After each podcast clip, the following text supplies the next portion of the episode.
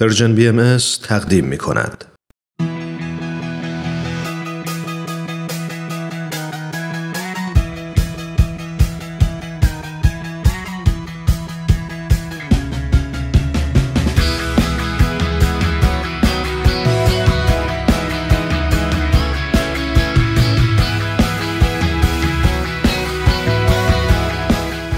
گرامافون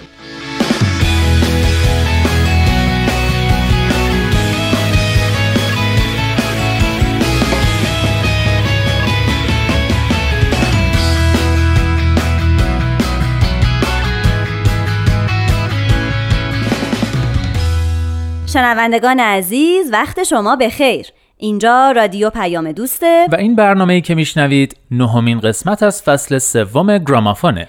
من نیوشا رات هستم و امروز هم طبق هفته های گذشته به همراه نوید توکلی به معرفی یه گروه موسیقی می‌پردازیم و بعد از اون یکی از آهنگای اون گروه رو به طور کامل براتون پخش می‌کنیم. اونم نه هر آهنگی آهنگی که به موضوع برنامهمون بخوره. موضوع برنامه رو هم که حتما می‌دونین چیه؟ صلح مسائل اجتماعی زنان کودکان محیط زیست و مسائلی از این دست.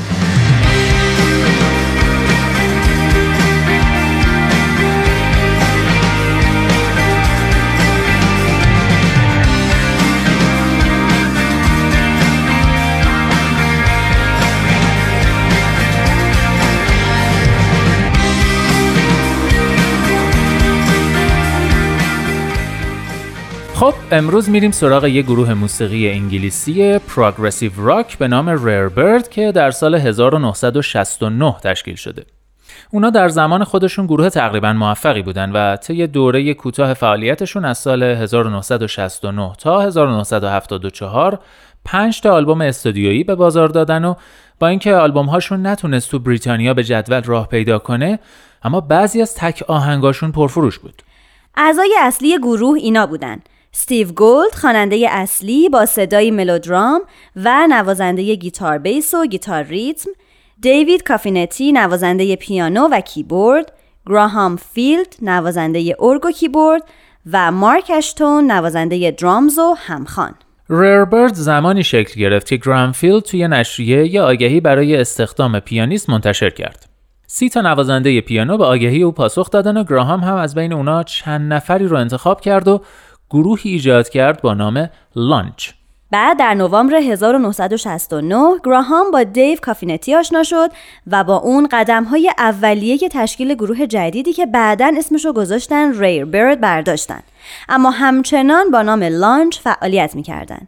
در اوت 1969 اونا گروه رو کامل تر کردن با استخدام استیو گولد، کریس راندال و مارک اشتون که تو بخش ریتم در خدمت گروه بودن.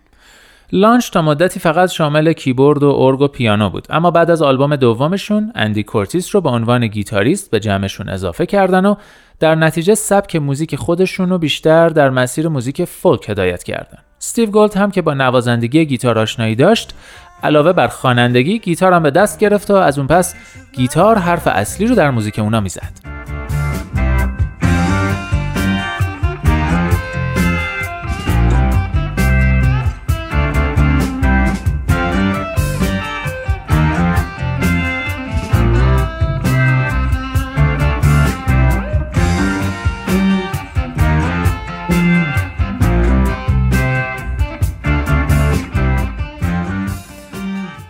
لانچ چند کنسرت اجرا کرد. یکی از اونا کنسرتی بود که توی باشگاه آقایان در قبال پنج پوند برگزار کردند. از اونجا که لانچ ماشین ون در اختیار نداشت، اعضای گروه ناچار بودن سازهاشون رو با ماشینای شخصیشون این ور اون ور ببرن. همین عدم جابجایی درست سازهای الکترونیک باعث شد که توی یکی از کنسرتاشون کریس دچار برق گرفتگی شدید بشه و در نتیجه کنسرت متوقف شد. اما دو هفته بعد از این ماجرا اونا تونستن با کمپانی Charisma Records قرارداد امضا کنن و شروع کردن به کار بر روی اولین آلبومشون. راندال و گولد قبل از پیوستن به گروه ترانه‌ای نوشته بودن با نام به یاد دو سگ شجاع To the Memory of Two Brave Dogs. برای اولین آلبوم اونا اسم ترانه رو تغییر دادن به آیسبرگ و در اولین آلبومشون منتشرش کردن. گروه لانچ بلافاصله بعد از اینکه اولین آلبومشون رو منتشر کردن اسم گروه رو تغییر دادن به ریر برد آلبوم های بعدی ریر برد As Your Mind Flies By در سال 1970 Epic Forest در سال 1972 Somebody is Watching در سال 1973 و Born Again در سال 1974 منتشر شدند. این گروه عاقبت در سال 1975 منحل شد. تو این وسط مسطا در اوایل سال 1971 گراهامفیلد گروه به خاطر اینکه می‌خواست برنامه های حرفه‌ای خودش رو دنبال کنه ترک کرد و بالاخره هم گروه بعد از اون آلبوم بورن در سال 1975 همینطور که نیوشا گفت منحل شد.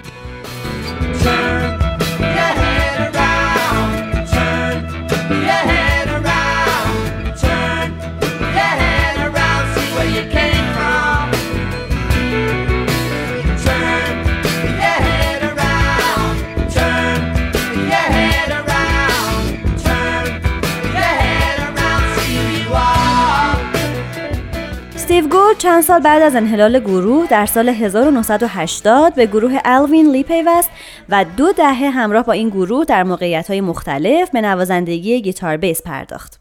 مارک اشتون هم که از 11 سالگی به عنوان نوازنده درامز با گروه وایکینگز همکاری می‌کرد در سال 1965 یعنی در 16 سالگی خودش گروهی تأسیس کرد به نام تورنستایل و از همون زمان هم آهنگسازی رو شروع کرده بود. او در سال 1968 به لندن رفت و به گروه ریربرد پیوست اما بعد از تعطیل شدن گروه اشتون نوازندگی درامز رو رها کرد و تمرکزش رو گذاشت بر روی آهنگسازی. اشتون مؤسس گروه هدستون در سال 1974 بود. در سال 1980 به نیویورک رفت و شروع به کار به صورت مستقل کرد و همزمان با موسیقی به نقاشی هم پرداخت. او در سال 1996 نمایشگاهی از نقاشیهاش در نیویورک، لندن، بارسلونا و هامبورگ و شهرهای دیگه برگزار کرد. نقاشی های او در حال حاضر در گالری های مختلف در سراسر جهان به نمایش گذاشته میشن. کریس رندل هم بعد از تعطیل شدن گروه رربرد نوازندگی و همکاری خودش را با مارتین موری و گروه هانیکومز ادامه داد که از کارهای مشهورشون میشه این آهنگا رو نام برد هوای the Right, Love in Tokyo و That's the Way پول هولند عضو دیگه ریربرد هم به عنوان مهندس ضبط به فعالیت هنری خودش ادامه داد تا اینکه در سال 2010 بر اثر بیماری سرطان درگذشت.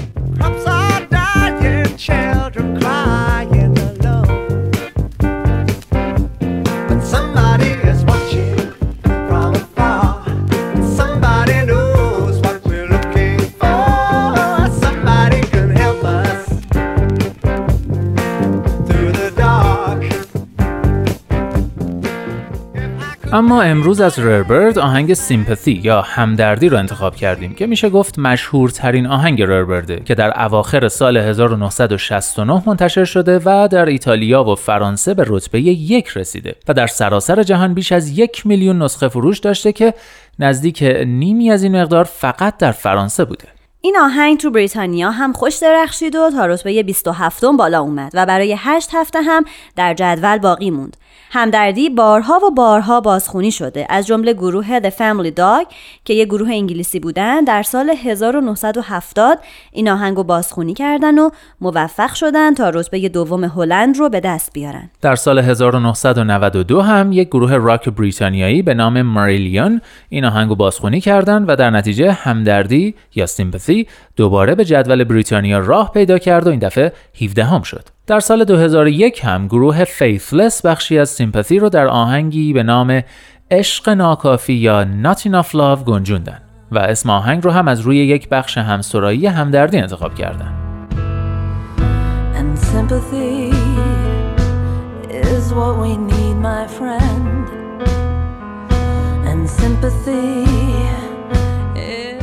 و وقتی تو امشب به تخت خواب می روی و وقتی که در را قفل می کنی فقط به کسانی فکر کن که آن بیرون در سرما و تاریکی هستند.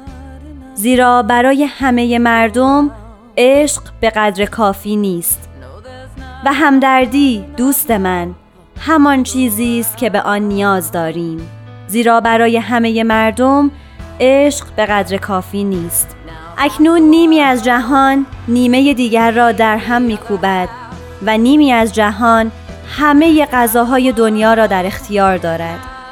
زیرا برای همه مردم عشق به قدر کافی نیست.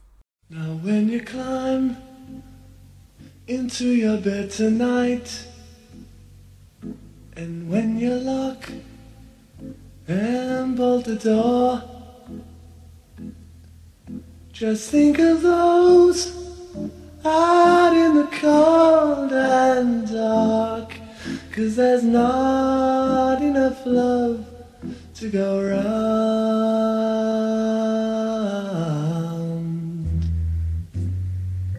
And sympathy is what we need, my friend. And sympathy is what we need. And sympathy is what we need, my friend. Cause there's not enough love to go around. No, there's not enough love to go around.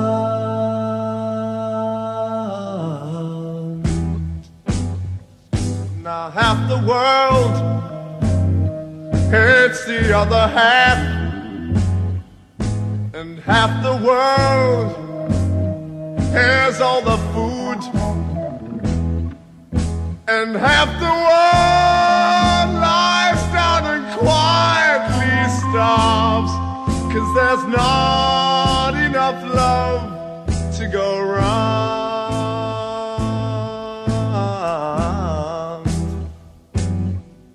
And sympathy is what we need, my friend and sympathy is what we need. And sympathy is what we need, my friend. Cause there's not enough love to go around. No, there's not enough love to go around.